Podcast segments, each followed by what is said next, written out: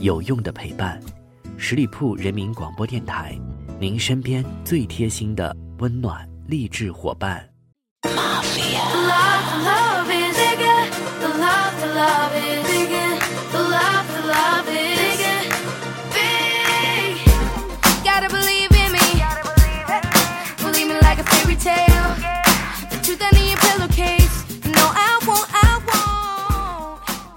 Hello，各位亲爱的小伙伴们，欢迎你们继续停留到十里铺人民广播电台的精彩节目。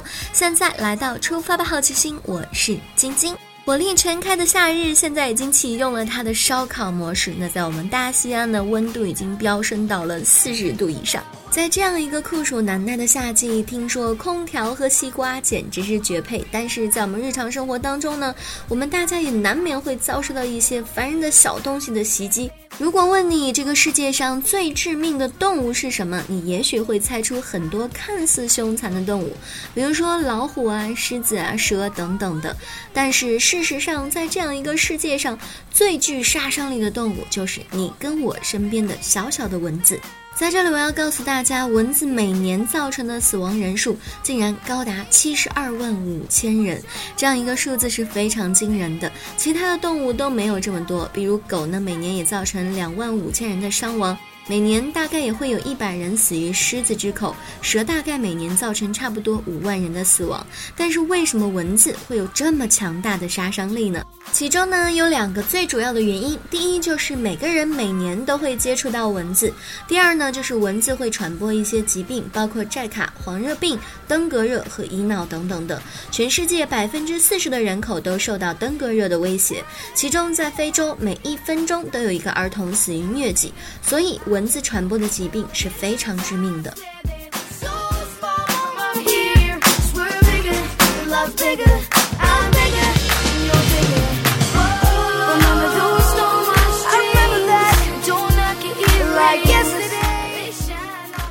身处在同样一个环境里，为什么有些人会频频受到蚊子的眷顾，但是有些人则能够安之若泰？民间有很多相关的猜测，有人说是皮肤嫩的、血液甜的，O 型血或者 B 型血更容易招蚊子。但严格的说，这些说法都没有特别的科学依据。其实，小小的蚊子身上有着很多的感受器，比如温度感受器、湿度感受器，还有一些化学气体的感受器等等的。蚊子依靠这些感受。器选出自己偏爱的人群，对，只是在人群当中多看了你一眼，你就是他选中的人。现在的科学已经证明出，蚊子总爱叮咬以下几种人：第一是汗腺发达、体温较高的人。喜欢流汗的人，血液中的酸性增强，所排出的汗液会使得体表乳酸值增高，对蚊子产生了强烈的吸引力。此外，蚊子的触角里有一个受热体，它对温度十分的敏感，只要有一点的温差变化，便能够立刻觉察得到。流汗的人机体散热快，也会对蚊子产生吸引力。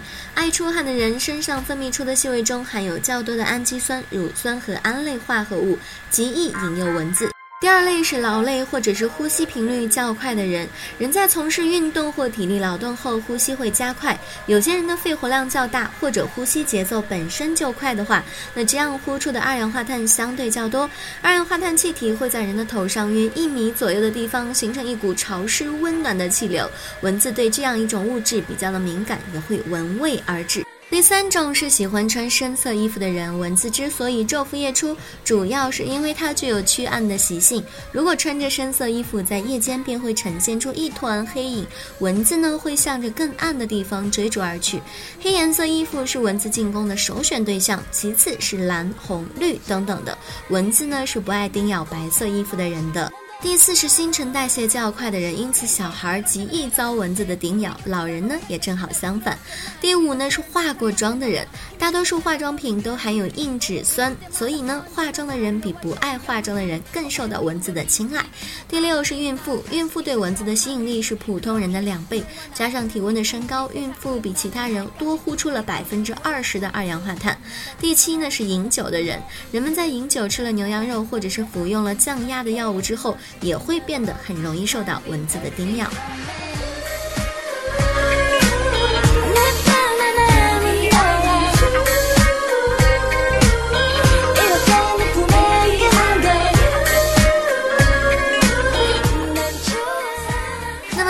防蚊虫才最有效呢？第一种是清除环境积水，蚊虫卵在干燥缺水的情况下是处于治愈状况的。等到下雨积水后孵化成长，所以清除周边环境的积水最为关键。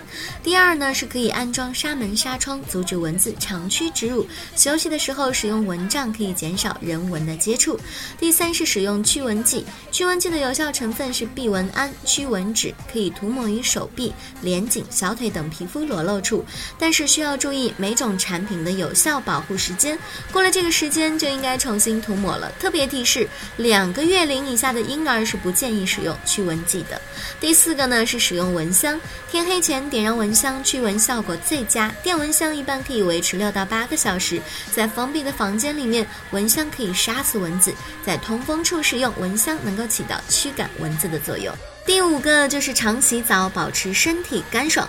汗液当中有氨基酸、乳酸等多种化合物，这些化合物都很容易吸引蚊子。经常洗澡，及时的擦去汗液，减少汗液气味对蚊虫的吸引。第六是穿浅色的衣服，蚊子呢是喜欢深色的，所以要尽量穿浅色的长袖衣服，减少人文接触，又使得蚊子感觉到人的皮肤温度降低，皮肤表面挥发物减少，这样就可以有效的减少叮咬了。在这里还要给大家避一下谣。第一个呢，就是维生素 B 一驱蚊是不靠谱的。维生素 B 一主要是给缺乏者使用的，比如说脚气病啊、神经炎、消化不良等等的患者。国内知名科普机构果壳网曾经在谣言粉碎机主题站发表了一篇题为《维生素 B 一驱蚊不靠谱》的文章。根据查证，这个谣言源于1943年一位医生在美国的明尼苏达医学杂志上发表的论文，宣称维生素 B 一水。水溶液有助于预防蚊子，但是遗憾的是，无论从理论上还是从实验层面，维生素 B 能够驱蚊的这种说法都未得到验证。第二个来避一下谣的就是有一种说法是蚊虫叮咬后切勿使用香皂水止痒，那其实真相是香皂水、芦荟汁、盐水等都是不可取的。香皂水呢有些清洁的成分，不易在皮肤上久留，容易过敏加重症状。芦荟汁呢有很多种，只有个别种类的芦荟才有止痒消肿的作用，但是不能够一概而论。而且盐水冲泡皮肤，如果皮肤有破溃的话，将加重伤口，增加愈合难度。因此，以上方法都不建议大家使用。第三个要辟谣的就是蚊子是不能传播乙肝的。越来越多的动物实验和流行病学的研究证明，乙型肝炎是不会通过蚊子叮咬传播的。有科学家用了吸引阳性患者血液的蚊子去叮咬猴子和黑猩猩，但得到的结果是试验动物没有被乙型肝炎病毒感染。一些科学家在疟疾流行率较高的地区长期观察，监测结果显示，在蚊子叮咬的高峰季节，并没有发现急性乙型肝炎的发病率。像疟疾一样明显升高，乙型肝炎病毒在蚊子体内是不能够生存的，经过蚊子的消化会很快的死亡。蚊子吸血时注入人体的是它消化道分泌的唾液，而不是血液。所以根据目前的研究所知，蚊子是不能够传播乙型肝炎的。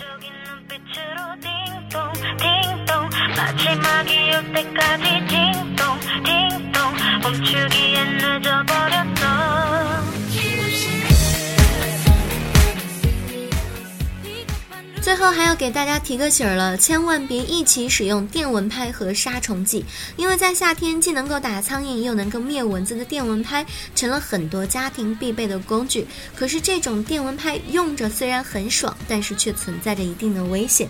当杀虫剂接触到电蚊拍产生的火花后，真的会发生爆燃的，并且很快将电蚊拍烧着。因为普通的家用杀虫剂里面都含有除虫菊酯，酯类呢是可燃品，杀虫剂中的助推剂也是可燃的。电蚊拍工作时产生的电压能够达到上千伏，杀虫剂接触到火花会立即发生爆燃。专业人士介绍，家用电蚊拍如果按照使用说明正确使用，并不会有太大的危险。使用时一定要避免人体接触网面，并且一定要远离儿童。好了，听过我们今天的节目，不知道你对消灭蚊子这项技能有没有更多的掌握了呢？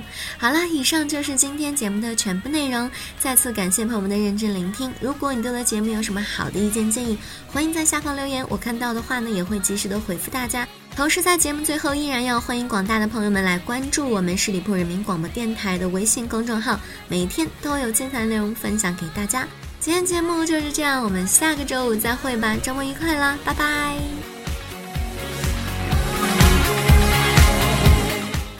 本期节目由十里铺人民广播电台制作播出。了解更多的资讯，请关注十里铺人民广播电台的公众微信和新浪、腾讯的官方微博。感谢收听，我们明天再见。